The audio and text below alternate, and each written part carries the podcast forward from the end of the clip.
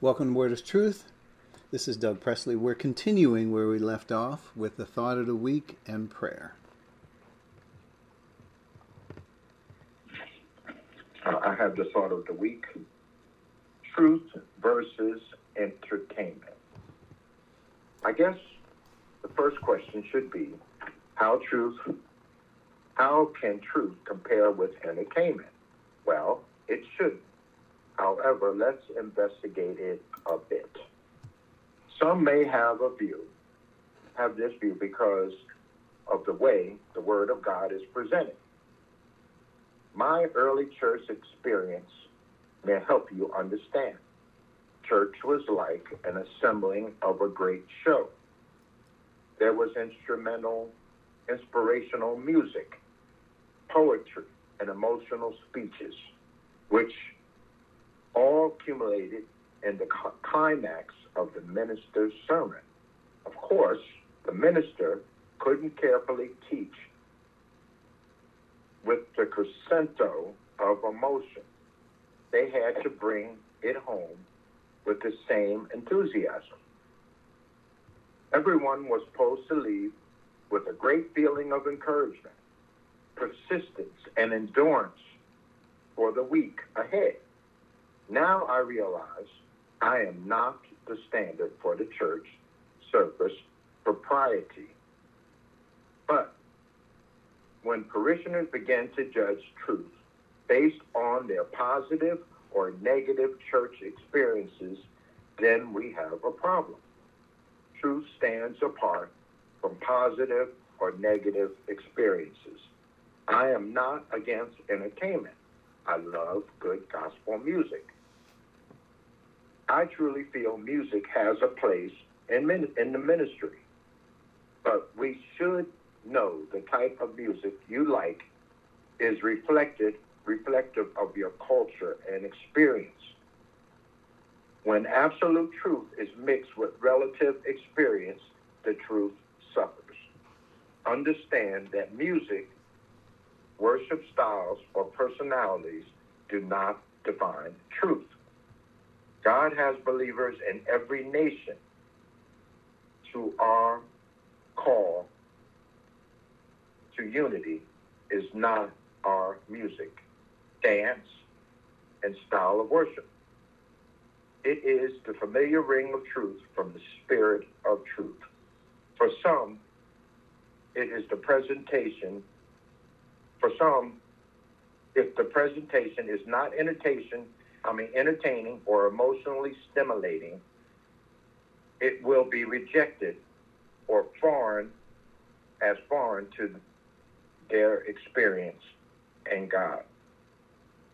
The Apostle, the Apostle Paul said in the last days, some will be lovers of pleasure, pleasure rather than lovers of God. That's found in Second Timothy chapter three, verse four. Further, some would not put up with sound doctrine. Instead, to suit their own desires, they would uh, they will gather around them a great number of teachers to say what their itching ears, what their itching ears want to hear. Found in Second Timothy, verse four, chapter three. So, as a, as a small uh, amount of commentary to this, uh, you know, I think that uh, music, I also like gospel music, but if we think about it, uh, there, you know, Christ believers are in every nation all over the world, and in in Japan, for instance, I was in Japan. Uh, the music Uh, that they listen to secular, secularly, in other words, for entertainment, not even spiritual, is not generally the music that I even cared for when I was over there. So this is, and spiritually, uh, what would stimulate them certainly would not, the music we're talking about, would not stimulate me. So uh, we have to rem- remember that the Spirit of truth communicates His truth in any language and can communicate and reach the believer wherever their music is, but it's the spirit of truth, and the, his word is truth. That's important. I'm going to turn this service over to Dwight for prayer. Thank you very much, Brad. And I will uh, pray for all of us, our, our families as well. Um, we'd just like to pause and see if anybody has any specific requests beyond that.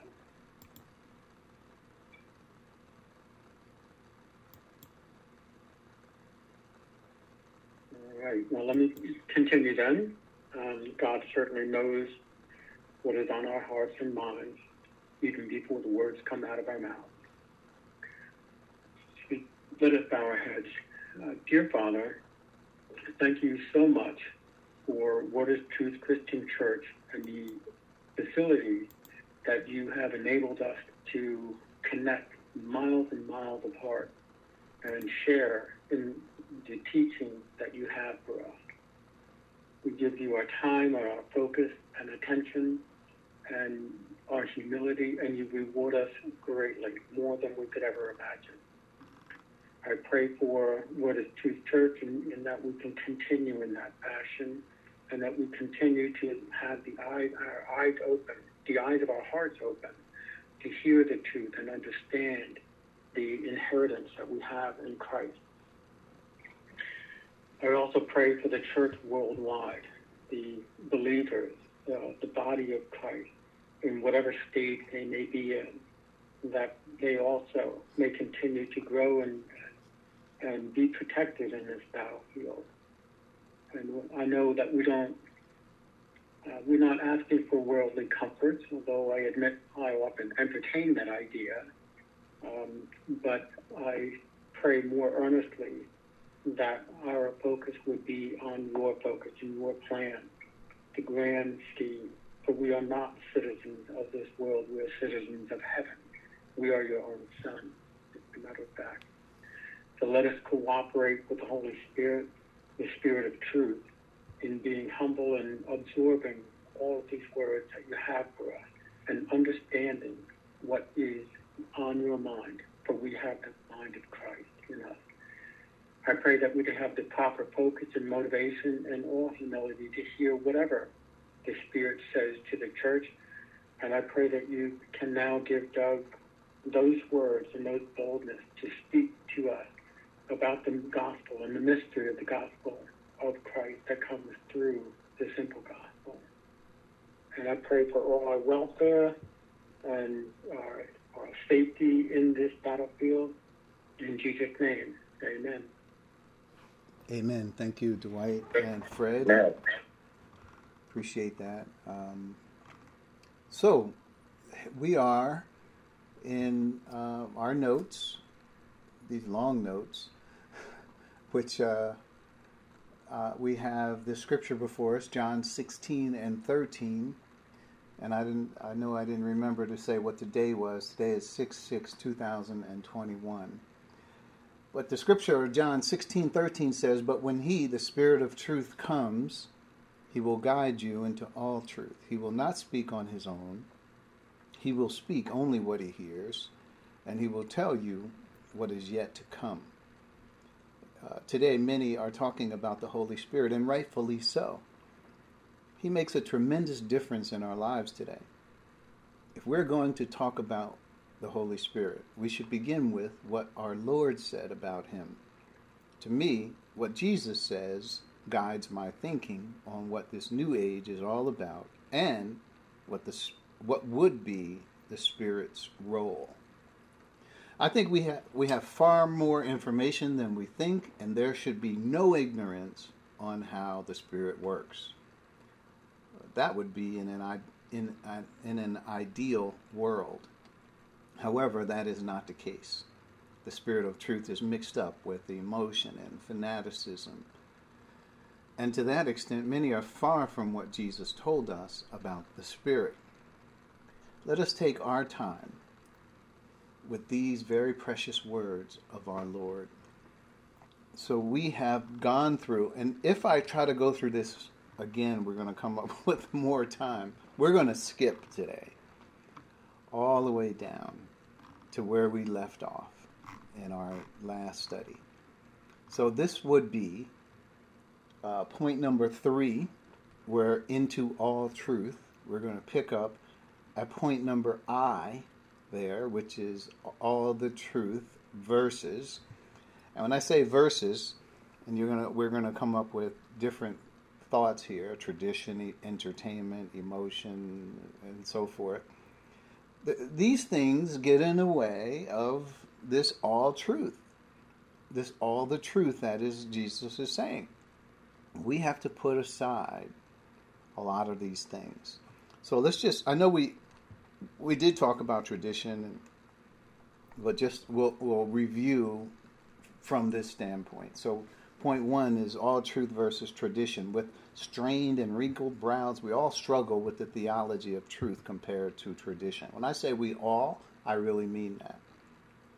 Because truth is hitting us squarely about what we think is reasonable, what is humanly possible, based on our understanding of not only tradition and where we come from, our experience in the world, what seems reasonable to us, what doesn't. All of us have that. So we have securely tied our emotions to our, to our precious traditional norms and standards. So not only do we think that we know what truth is, or we know what is and what is not possible, we are emotional. We can be emotional about it. We are sure that this is what it is. And there are many smart people in this world. They're smart according to their standards and the world's standards, maybe, but not necessarily according to God's standards. So we have to separate truth from tradition. And how do we do that? Because it's so ingrained and intertwined in our lives. How do we do it? We we have to allow God to renew our minds. This is part of stop being conformed to the patterns of this world. The patterns of this world are ruled by many different peoples and traditions, of which we also are in that mix. So we have to know that where we came from isn't as important as where we're going. That's the key. We don't want to keep the focus on where we came from. We want to keep the focus on where we're going. And we don't know exactly where we're going. The Holy Spirit is leading, and He's leading in an area where eye has not seen, ear has not heard, neither has it entered into the heart of man. So what do we need? We need humility most of all. So Jesus said in Matthew fifteen nine, and we have John three nine as well, Nicodemus' response, how can these things be? That is how we see a lot of what Jesus says when it comes to this age. How can this be? Well, God explains it, thank God. Because we, we, we would be at a lack of understanding and words for what God has shown us here. Point two. Entertainment. So it's all the truth versus entertainment. So part of uh, the thought of the week had some of this in it.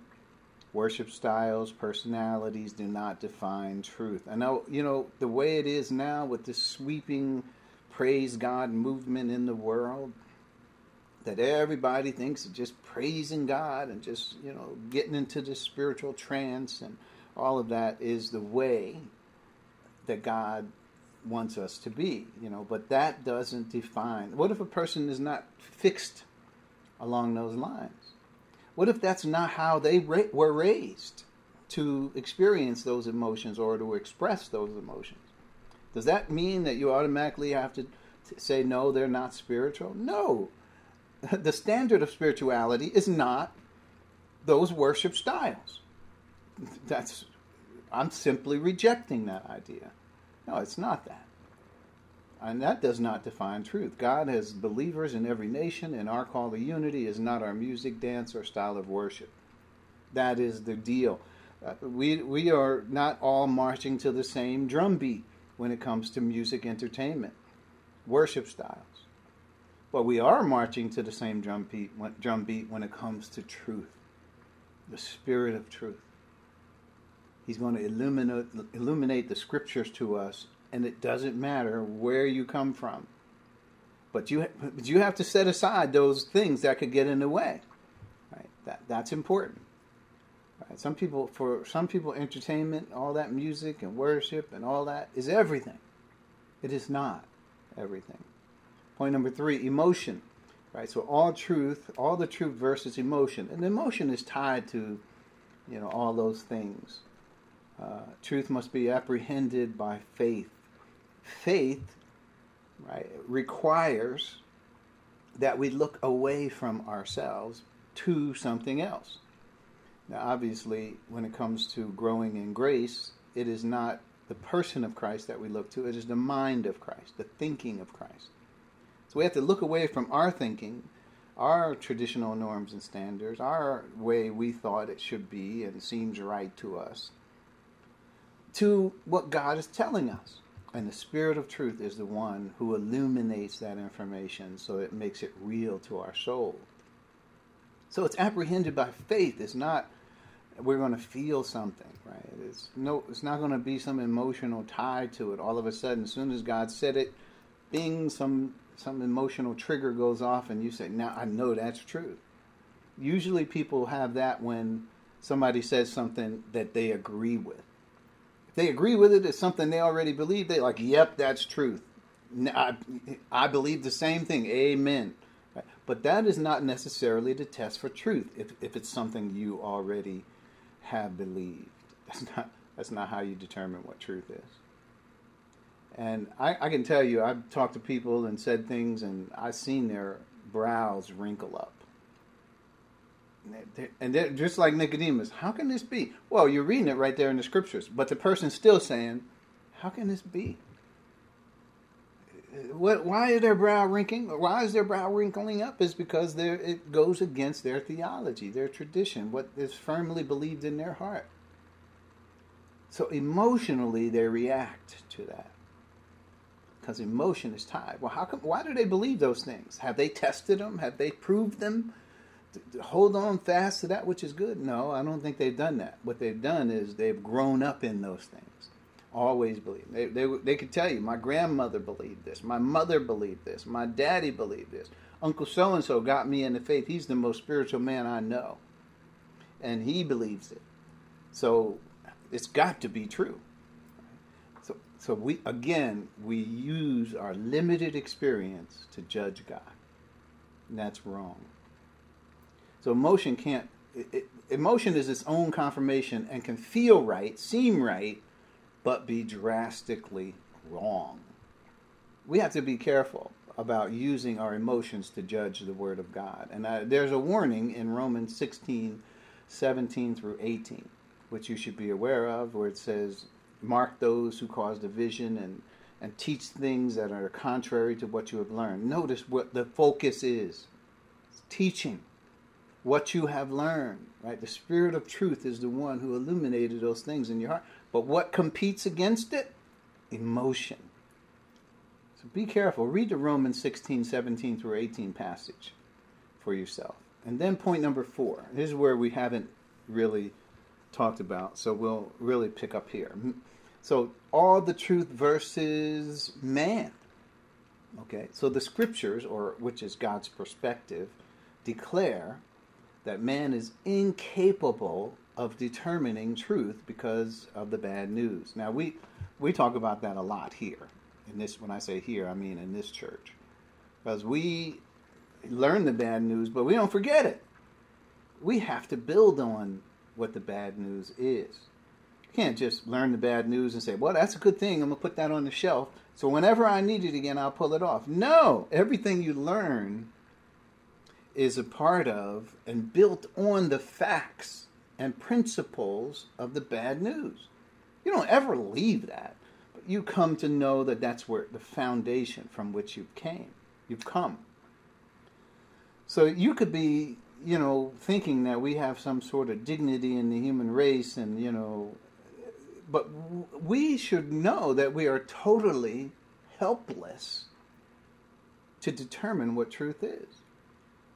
We don't come from a position of truth. We come up from a position of error, lies, darkness, unrighteousness, depravity, if I would keep going. That's where we come from.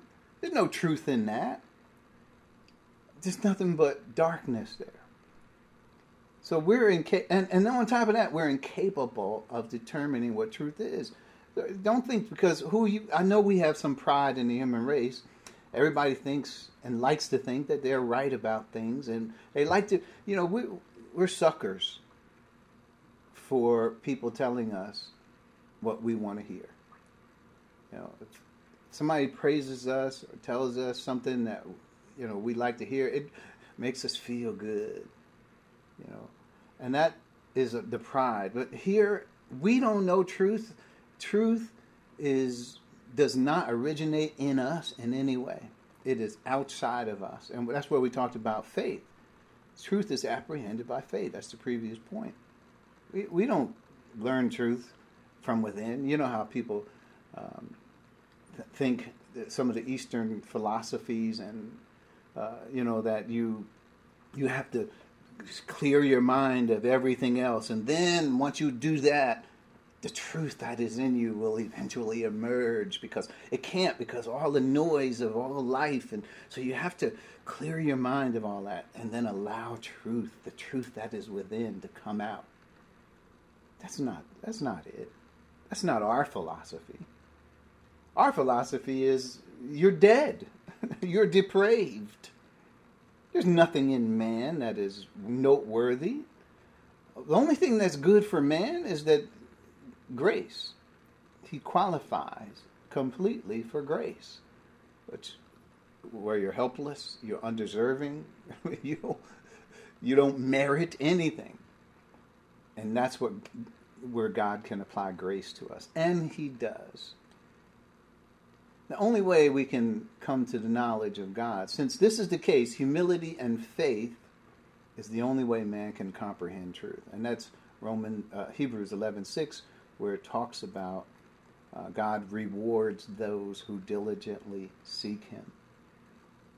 And that that is after God has enlightened us. And w- once we get the taste of illumination, we should be chasing it. We should allow. We should diligently seek out that more hum- illumination from God. So point number four. All the truth versus dispensational ignorance. So allow God to shift His dispensational gears if He desires. The church does not have the same purpose as Israel. We shouldn't try to put old wine into new wineskins, because it will only make a mess. No, new wine must be poured into new wineskins, says Luke five thirty-seven and thirty-eight. Well, many people can't understand all truth because they are ignorant or rejecting of God's changing His dispensational gears. He, he, yeah, there are new things. Yes, we have to throw out the old and adopt the new. And we say throw out the old, we're not saying that the Old Testament is not relevant at all. What we're saying is we recognize that God, His revelation and His plan is progressive and expressed through dispensational thinking. God rules over His household in various ways, not the same way, but it progresses depending on what He is trying to uh, accomplish. And in this age, He is calling out those many sons into glory. So we don't want to be dispensationally ignorant about what God is doing, because what God is doing is what He wants us to be focused on and uh, obedient toward. Not thinking about where somehow if we do it, if we look into the law in Israel enough, we can become like Daniel or like David or like Moses. That, we will never be like them. Our call is something totally different. We need to adopt and understand that before we move on. If you're not sure about w- what I mean by dispensational ignorance, you got to look at those scriptures that deal with the fact that we are in a new age. You know, I'm sh- like Paul says in Ephesians three two.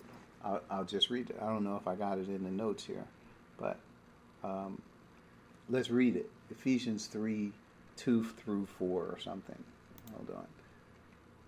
So it says, surely you have heard about the administration of God's grace that was given to me for you. So that word administration, if you don't like the word dispensation, you could use that word if you, you want to.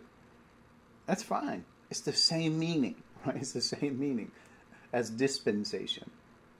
And it means how God rules over his household. Now, now he obviously ruled over his household with the nation Israel differently than he does in this age. Well, for one thing, he says straight up, we're not under the law. Well, they were under the law. There was no doubt about it. But for now, I mean, I don't even have to say anything else. We're not under the law. God is ruling over this age in a different way. So it says, surely you have heard about the administration of God's grace that was given to me for you, for your benefit. That is, what is it? I don't have to guess. It's the mystery made known to me by revelation, as I have already written briefly.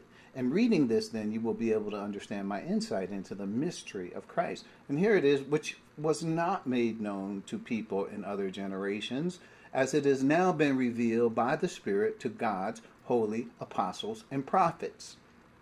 Now, if you were walking around thinking it was made known, what we're doing now was all only thing with the Old Testament concealed, but now the New Testament reveals or something corny like that. You missed it. Then you you you have not heard about the administration of God's grace, because it was not revealed to anyone previous in the previous age or time. In fact, if you go to Ephesians three nine, it says, and to make plain to everyone the administration of this mystery. Now, the administration of this mystery means how God is executing this new age, which for ages past, now look, notice, which was kept hidden in God who created all things. So this is a purpose of God, who created all things. Well, that's why he created all things, because it was this hidden purpose that he didn't tell anybody, says it was hidden in God. So if you are some person who loves the Old Testament and you think that uh, reading the Bible is some sort of trivia game, if you can name the third son of J- Jacobus or something, you can give him, give us the name of of uh, uh, what Israel was the fourth king of, uh, you know, under this or the northern kingdom. If you can recite all those things and you say, "Wow, I got it," you're missing the greatest thing, and that is what God is doing right now as he has uncovered the, the, the mystery, that what was hidden in his very heart, which is his according to it is according to his eternal purpose that he accomplished in Christ Jesus our Lord. So you don't want to mess up here and make mistakes with dispensational ignorance. You, you will never get to the all truth. The Holy Spirit will never be able to lead you. And, and we should know that this was the major problem in the early church. This is why the Jews couldn't get out of their own way, because they were like, no, we want to keep the law. In fact, remember in Acts chapter fifteen, they had what we call the Jerusalem Council, where they came together and they talked about these things. They said, well, are we going to try to make the Gentiles keep the Mosaic law? Are we not? These are believers talking, okay? So the fact that it was even a question, God already answered that question through signs, wonders, and various miracles, according to the Holy Spirit. He did it. He showed which direction he wanted to go. So dispensational ignorance will stop you from understanding all truth. It is literally resistance of the Spirit in order to maintain traditional fidelity. Point number five, relativism. So all the truth versus relativism. So the philosophy of relativism, relativism simply says that truth is relative. It is not dependent on God's standards at all. It is dependent on the subject's own opinion of truth. Further, relativism, relativism, uh, relativism insists that it must respect everyone's opinion as truth. This is one of the tenets, right, uh, of relativism. You, if you criticize what somebody else believes, if you say, oh, wait a minute, you just said something that's objectively false, then relativism says, no, don't. That's not the way you want to say that. What you want to say is, uh, everyone has their own truth. And for him it's true, then that means it's true for him. It may not be true for me, but it's true for him. Right? So truth becomes relative. And there is no objective truth that we can... So what what good is the spirit of truth, right? He's no good when it comes to relativism. Relativism came along to fight, to resist the spirit of truth. So for us, we do respect. So for us, it's the word that is truth. Your word is truth. But we respect the, that they have the right to believe what they want, not that it is truth, right? What they don't, uh, we don't believe what they're saying is truth, and we can say that.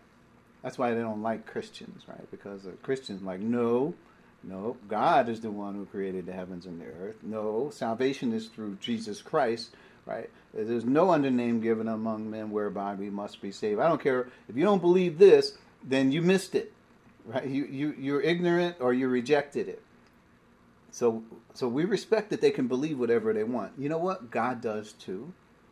God allows them to believe whatever they want, but not before he confronts them with what truth is. They have a right to believe. They, if they want to continue to believe that Christ, Jesus is not the Christ, they can. Uh, but we have, and we respect the, the right that they have to believe that. Not, not that we want that to be. Not that God wants that to be. But we should respect it. God gives them the right to choose, and that's our. But we don't say that that's truth too. That's not truth. That's false, according to the Word. So. So that's what we are focused on, what the Word teaches. It's not we're just opinionated or something. We, our truth is the Word is truth. That's what's true for us. Your Word is truth. Not, well, you know, I've come to believe that this... And Christians are relativistic in their thinking when they have taken on projects and thoughts that are not in the Word, and now they want to try to impress them upon the world that this is what we ought to be uh, thinking about. So it is your Word is truth. If it's not in the Word, if it's not there, then the Spirit of Truth is not teaching it. So it expand. The Word of Truth is expanded and illuminated by the Spirit of Truth. But it is still, your Word is truth. So those are some things, and and I bet you can think of more. All the truth verses, you fill in the blank. I'm sure you you have more thoughts on this. And I'd like to hear what gets in the way of truth, or what has gotten in the way of truth. I, I should have just added number six here, and I could add a sinful lifestyle. Why?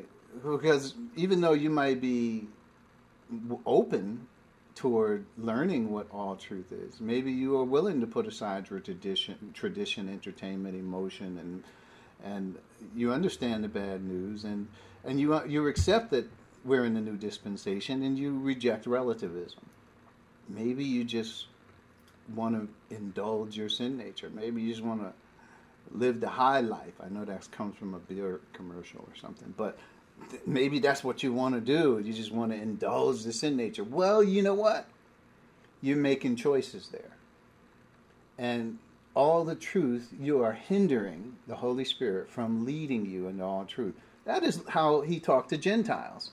I, this is not in your notes, but if you go to Ephesians chapter four, Gentiles...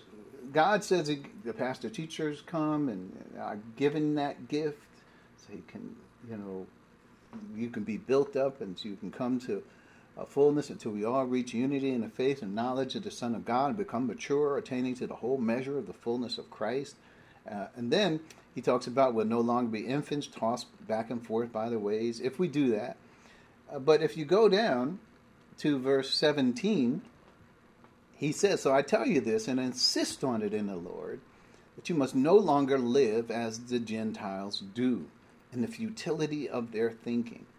They are darkened in their understanding and separated from the life of God because of the ignorance that is in them due to the hardening of their hearts. Notice the ignorance that is in them due to the hardening of their hearts. Having lost all sensitivity, they have given themselves over to sensuality so as to indulge in every kind of impurity.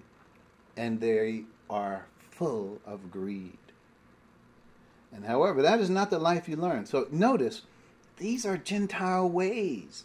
Not only Gentile ways, but Gentile ways that are encouraged in their worship services, in their worship of idols and, and the different gods that they worshiped at that time. That was part of their worship service and, and, and how they lived and thought. That's not the life. That can hinder you from coming to the full knowledge of the truth. So you should, there are other things, like I said, you could add point number seven, eight, nine, ten, I'm sure. We can talk about it. I think it's a worthy subject for us to explore. Because we don't, the goal is for us to know all these things is so that we don't get hindered by these things. If you know now that tradition needs to be set aside, go ahead and set it aside. If you know that entertaining and music and worship styles and and all that don't define truth, then don't look for truth in those areas. Just because it feels good and sounds good to you, don't mean don't mean God the Holy Spirit is. That's what He's encouraging you to believe. You know, uh, listen. Satan deceives people by false signs, wonders, and miracles. Why does he do it? To deceive those. He has a message for them when he gets their attention, and that message is to lead them astray. So you don't want to fall for none of those things. You want God, the Holy Spirit. You don't want to be a hindrance. You don't want to grieve and quench the Spirit. You want to allow Him to lead and guide you into all truth. So we're moving forward. So there's three phrases. He will not speak on His own. He will speak only what He hears. And He will tell you what is yet to come. Excuse me. So He will speak. He will not speak on His own. The word speak is laleo, and it means to talk or to utter words, to preach, to to speak, to talk, to tell, to utter, to speak forth. So when it says the Holy, Holy Spirit will do this, this is, He will speak into our lives, right? He will, He will not speak. In other words, what He gets, His ministry will be that which speaks directly into our lives, speaks directly to us. But he's going, there's going to be some things to note, right? That's the word speak. It means to teach, literally. Point B, on His own, or literally of Himself, or from Himself, meaning from His own authority. That's So when the Holy Spirit, He will not speak on His own. What He gets, what He guide, lead and guides us into this all truth will not be words that He has come up with, words that uh, specifically He has not apart, apart from God the Father and, and God the Son. These are words that He just wants to show His personality. No, that's not it at all. He's not speaking on His own authority. Where, where did He get His authority from? He gets His authority from Christ. He's the one that He's trying to glorify. It's not speaking about Himself, or, you know, it's not about who He is. It's about glorifying Christ. So point C, He will not speak, is a metaphor for communication. In this phrase, He will not communicate or teach on His own authority, or for His own purposes. That's what we should know about God the Holy Spirit. It is not about Him. And where does He get His understanding? Where does He get this knowledge and wisdom? It's profound, that eye is not seen, ear is not heard. He searches, if we go from that scripture, He searches the mind of God and gets that. Well, who's the mind? What is the mind of God? It is the mind of Christ, which we'll get to later. Okay, point D. The Spirit comes in the authority of Christ, just like Christ came in the authority of the Father. So, literally, as I want you to make sure you see this as you go forward. So, John six thirty-eight. Let's look at it. John six thirty-eight. You probably we have read these verses. It says, "For I have come down from heaven, not to do my will, but to do the will of him who sent me." So when we look at Christ, Christ didn't come to do his own thing. It wasn't about him, right? Really, when they hate Christ, who are they really hating? They're hating the Father. So we'll go back to five and thirty. I know that's John five thirty. Jesus says, "By myself I can do nothing. I judge only as I hear." Notice it's the very same language language we saw with God the Holy Spirit. It's literally like the Father sent Christ. Now the Son sends the Spirit. The Father and the Son send the Spirit. But what is happening? The Holy Spirit is saying, "I'm here, but I'm not here for my own authority, from my own. I'm here to fulfill the Father's plan, fulfill the mind of Christ." Right? That is the Father's plan. "And my judgment is just, for I seek not to please my, myself, but him who sent me." That those are important key scriptures to note, right? In this, uh, as we are speaking about this, and then eight forty-two. This is all in the book of John. eight forty-two says, Jesus said unto them, he, unto them, Jesus said to them, "If God were your Father, you would love me, for I have come here from God. I have not come on my own. God sent me." So, so it, this is literally how we have to see Christ communicating. Christ communicating. He says, "I only communicate what I hear." In other words, what I hear is what the Father has told me. All right, we'll get into that in the next phrase more, because it even says, the next phrase is, "He will speak only what he hears." But just know the authority, why the Holy Spirit is here. He's not here on his own account. He's here to project, to communicate the things that the Father has given to the Son. We'll, we'll get into all that. So point E, we, we, if we think about ourselves, we're not here for ourselves. Everything we do is to be in the authority of Christ. And we don't even pray without, "In Christ's name we pray." We're not here unless there is a Christ that we are baptized into. I mean, this is who we are, literally. We're not here in the authority of our own self. And Christ is the head, not us. Right? We we are the body. We are under orders. He's our Lord. Right? We have to see that. The Spirit of Truth is not here to start his own doctrine or his own interests. And wow, a lot of people have started new doctrines based on the Spirit of Truth, right? The Holy Spirit. You can't even call him the Spirit of Truth in those circles, because it is not about truth at all. Uh, it is tr- more about tradition and emotion, or all sorts of things, you know. They, and they can say what, what they'll say. Well, you know, God works in mysterious ways, so we don't know what He's going to do. He could do anything. If I wanted to roll around on the floor and, you know, kick my legs up in the air, and if I got and you said, "What in the world is He doing?" If I stood up and said, "Well, you know, the Spirit got a hold of me," I, what, I couldn't stop myself from doing that. But all of that is not according to what Jesus said the Spirit of Truth would do. But yet, it's accepted in many circles. I know it sounds extreme, right? I know. I'm, it's meant to be extreme. But I'm making the point that not anything goes with the Spirit of Truth, right? If He's going to be the Spirit of Truth, then it's not relativism. It's not what anybody thinks. It is literally according to the Word, right? What is the what did Jesus say? Is well, he's he's got much more to tell us, and more than we can now bear. But when He, the Spirit of Truth, comes, this is what He will do, right? He will speak. He will teach. Okay, we're moving forward. So point number five, he will speak only what he hears. So he will speak about what he hears, more metaphorical language. However, the Spirit can speak if he chooses. He is God. So when I say, uh, that the, can the Holy Spirit speak to us directly? Yes, he can. Can he audibly speak to us? If he wants to, he's God. But he speaks generally through his word. That's where he speaks. Right? He may direct us, encourage us when it comes to truth.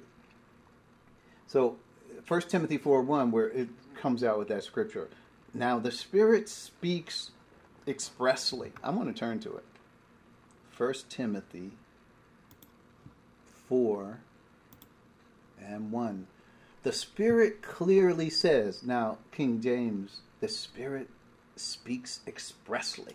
Speaketh expressly, thus or something.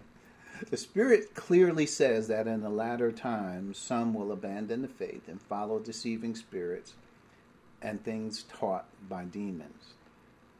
Uh, such teachings come through hypocritical liars whose consciences have been seared uh, as with a hot iron. They forbid people to marry. And he goes on to say some of the things that will be verbose. But what we want to say is the Spirit clearly, expressly speaks to us. It is not like, oh, this, you can't really make it out. It's just this faint voice. Right. First of all, we have to have the humility to look to God, to look away from ourselves. Otherwise, we're resisting the Spirit if we are judging what the Spirit says based on what we think is truth. First, we have to be open to truth. And that speaks of humility. It's like being a little child. Jesus, who's the greatest in the kingdom? Jesus takes this little child and makes an analogy. He says, the kingdom, greatest in the kingdom of heaven is like this child. And the humility that a child has. The child does not know. And that's the truth. The child does not know. Guess who else doesn't know? We don't. We don't have a clue about where the Spirit is teaching us. What a perfect analogy. Because we don't know, and that child doesn't know. So when the child listens to God, he doesn't have any past experiences to throw away. He is just sitting there learning like a sponge. Wow. Oh, so there's a jolly green giant? That's why their imaginations can go even to anything you tell a child. Of course, eventually he'll get enough information to overcome that and to realize that Santa Claus is not real, and hopefully I haven't burst anybody's bubble here, but that some of these things are not true, and they'll understand that. But at first, the child, he doesn't have any airs to put on. He doesn't have any. He just wants to know purely from the motive of I want to know. And there's There's what Jesus is saying. It's just like this little child here. That's what he's look. What's, that's what God looks for when he wants to express truth to us through the Spirit of truth. It's clear. It's not this faint, well, let me pray about it. And if I get a feeling, then then maybe it's true. That's not it. What you need to do is that instead of praying about it is read the scriptures about it. I, I can't tell you how many people I've talked to that instead of when presented with some truth from the Word, instead of them trying to confirm it by reading the scriptures, guess what they do? They want to pray about it. Like, what, what's going to happen if you pray? What, what, what, what kind of feeling are you going to get if you pray? What, what you should get is you should come to the knowledge of the truth through the Spirit of truth and allow thy word to be true. You need to go do Bible study, not sit around in prayer and wait for some impression to, to, to strike you. It's not the thought. Prayer is not for that purpose. So anyway, let's continue on. So uh, he will speak only what he hears. Point B, what he hears. What he hears from Jesus. So that's where the Spirit is getting the information. Obviously, Uh, we know that because of the context. He will glorify me from, this is verse fourteen, for he will take from, he will receive uh, what he will make known. He, he will glorify me because it is from me that he will receive what he will make known to you. So the Spirit, when he talks about he's not coming on his own, he's not coming on his own authority, verse fourteen kind of clears it all up, where he does get the information he communicates. This all tr- all the truth that we talked about, that's coming to the disciples. So what he hears, uh, he can only do what he sees. And this is um, point B. This is literally the same thing that happened to Jesus. Right? Jesus says in John five nineteen through twenty-three, he can only do what he sees his Father doing, because whatever the Father does, the Son also does. So all the authority, all the, whatever Christ says, literally comes from what the Father has author, authorized him to say, told him to say. And there's, we could read, there's a lot. We have covered a lot of this already, but so, so point C, the Spirit has been given, uh, has been given the authority to speak. And, and what do we mean speak? Communicate, teach, for, or on behalf of Christ. Remember, Christ says, I'm going to go away, but I'm going to send another just like me to come to you and to teach you. He will teach you all things and so forth. Just like Christ was speaking for the Father, literally. And this is how Christ understood that when he was here. He clearly said, I'm not here on my own. I'm... So John twelve and forty-nine, let's look at some of these verses that we have read already. But just to remind us, John twelve forty-nine, literally it says, for I did not speak on my own, but the Father who sent me commanded me to say all that I have spoken. There it is. I mean, what the Spirit has been given is not something unique, different. It is what Christ has to give us, the much more that information that we couldn't bear, but now he's able to give it to us through the means of the Spirit of truth. It's not anything to do with emotion, not necessarily. Our emotions can respond to truth, but it is not about emotion. It is about truth. So, and then fourteen twenty-four, which is the scripture you should be familiar with, very familiar. It's Christ says, anyone who does not love me will not obey my teaching. These words you hear are not my own. They belong to the Father who sent me. So literally, Christ is just coming right out and telling you the very source of the information that he's teaching. And he, he's not even saying, he says, I don't even make up the words. I got these words from the Father. That's why I'm, the words are literally, the words I'm telling you are not my own words. The Father gave me these words to tell you, and I'm transmitting them just as the Father has told me. So you should know that. Christ did that, and guess what? The Holy Spirit is teaching literally the mind of Christ. That's exactly what the Spirit is doing for us. He's telling us exactly what Christ is saying. Literally, we're in communication with the mind of Christ, not the mind of the Spirit. So, point D, in this way, Christ continues to communicate and teach the disciples. That, just like he says, I got much more to tell you. And he's getting to tell them that much more. It is from me that he will receive what he makes known to you. That's verse fourteen. And that's literally what happens when the Spirit teaches us. He takes from what is Christ, and he lit- he makes all that information available. He communicates it to us. Point E, as the Spirit of truth leads and guides us, it is Christ who is in control of the church. Just like he says, on this rock I will build my church. That's Matthew sixteen eighteen. Christ is saying, I'm I'm in control. I'm doing this. It is not the Spirit building the church. It is literally Christ building the church. What about the Spirit? He's not here of his own. He's not here on his own authority. He's not here to build the church.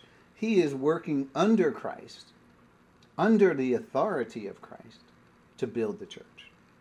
It's the authority of Christ that builds the church, not anything that the Spirit does. I'm not saying the Spirit is not capable, but he comes in humility to the person of Christ. And these words are telling us just that. Point F, we have the mind of Christ, First Corinthians two sixteen. But it comes to us only through the Spirit of truth. So we know it works backwards, right? Paul says in First Corinthians two sixteen, but we, who has known the mind of the Lord, that we may instruct him? But we have the mind of Christ. That's First Corinthians two sixteen. And that's what the Spirit reveals, the deep things of God. No man knows the thoughts of, of, of, of God except the Spirit of God. All of those things in the context are a part of the mind of Christ. The deep things of God, the mystery, all that's related to that chapter. And that is the only way we're going to get those things is through the Spirit of truth. It's not some research or anything else. No other way to get it. Point G. This is what we speak, not in words taught us by human wisdom, but words taught us by the Spirit, explaining spiritually spiritual realities with Spirit-taught words. That's First Corinthians two thirteen. That's how we have the mind of Christ. It is through the ministry of the Spirit. It is not about human wisdom. Human wisdom may be praised in many circles, but not here. It is spiritual understanding. It comes from the ministry of the Spirit. We have to be careful about uh, saying things are spiritual, because spiritual, for some, means some sort of innate, uh, etherical way of seeing things. We have to explain what we mean with Spirit-taught words, and that comes from the word of word is, of truth. So not just how we feel or some impression, even no matter how strong it is, all of that needs to be resisted, and we need to focus our attention on your word is truth. Right? So in this last phrase, we will finish, and he will tell you what is yet to come. And he will tell you, so that's more language of accommodation, meaning he will teach us. And and it'll be, uh, Christ will tell us, he will tell you through, or when I say us, tell you us, that means he's talking to the disciples. And when he says he will tell you, he's talking to, literally to the disciples, but he's talking through the disciples to us, through him. Through who? And that's the Holy Spirit. He will tell you what is yet to come. Yeah. And when he tells them what is yet to come, he's not making it up. He's getting it from Christ. Christ is Lord, and he's the one who uh, the Holy Spirit takes from. Point B, what is yet to come? That is the future. And it's not like a fortune teller, but what it is, is what is yet to come is related to the Father's eternal purpose. So, a lot of people think, what is yet to come? Oh, well, who will I marry? Or uh, give me the, the, the lotto number. Or, oh, so you can tell the future, so then tell me what's going to benefit me. Or, or I love that, right? And that's what fortune tellers, people who are, uh, you know, soothsayers and all that. People want to read your palms. They want to tell you the future, but but it's all related to you. None of it's related to the Father's plan. The Holy Spirit is not coming for that. And people take that, they're like, oh yeah, he will tell you what is yet to come. So should I go across the street? Should I be on the south side or the east side? Which, what should I do? Right, that is not the leading of God, the Spirit of truth. The Spirit of truth is, is leading and guiding you into all truth about the Father's eternal purpose. According to his eternal purpose, which is accomplished in Christ Jesus. Not talking about those details that are related to things that are uh, in your sin, you know, w- what your sin nature is desiring. It's about the Father's eternal purpose. And you will find that people think they have some sort of gift of prophecy. Oh, God told me to tell you that you're going to be great. And you have to let your light shine, or whatever they say. They don't have no future to tell you. All that stuff you can read in the Bible about what God has for us. Don't look to some pro- prophets telling you something that's supposed to motivate you. God has all the motivation you could possibly ever need contained right there in the Word for us. The Word, thy Word is true. That's what we are to be set apart unto. Not what somebody said. Somebody said a prophecy over me, and ever since then I've been working toward that goal. So I'm going to get my own business, and then I'm going to be great.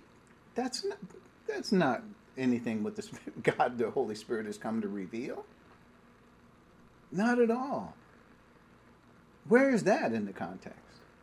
It's not there. He's talking about point C, like the Old Testament revelation, which foretold future events. God did this in the Old Testament as they related to Israel, right? He's going to, point D, he's going to complete the canon of Scripture, including the revelation of the mystery from Christ through the Spirit of truth. So God has more to say, even about what will happen in the future. Not only that, is once we understand the mystery, we're going to be able to be in a position to look back and orient and adjust all the scriptures that we didn't understand to what God's eternal purpose is. And we're going to also look forward to the future and see how things are going. God is going to reconcile all things in Christ and under one head, even Christ. So this is just like Christ said in point E. I think this is our last point. I have much more to say to you, more than you can now bear. And we have much more information, and that is from Christ. We do have this more information. That's what we should be focused on with the Spirit of Truth, allowing Him to teach us about these this new information, this much more information. What is it? All the truth. We will have to stop at this point. We'll continue next week, but hopefully I've established some things here that we are now getting a picture of how the Holy Spirit works, what He will do, uh, how we can recognize the Spirit of truth in our lives. And it's important that we do. We dismiss all of the things that are really distractions in the first place, and that we focus our attention on what the Spirit of truth does teach us about our spiritual lives, this new spiritual life that He was introducing to the apostles and that we were born into when we were born again in Christ in this age. So we will continue. All of it right here is contained in the context. As we go forward, we will continue to learn more. Let's bow our heads as we close. Thank you, Father, for your progressive revelation that has been afforded us in this age. There was no way that we could know the things that were freely given to us if we does, do not submit ourselves in humility to the, to the Holy Spirit. Father, we thank you for this provision, and we know that in Christ it is your objective to grow us up so that we can reach the fullness and stature of Christ. We want to be the kind of worshipers that worship in spirit and in truth, and we want to hear the voice of the Spirit as He communicates to this church. We pray for each person associated with this ministry, and for those who are not, who may just hear this message and understand that we are coming from your Word is truth. So we pray for each of us. We're praying for that you would watch over us as we can continue our mission here as long as you would have us. It's in Christ's name that we pray. Amen. Amen. Amen. Amen.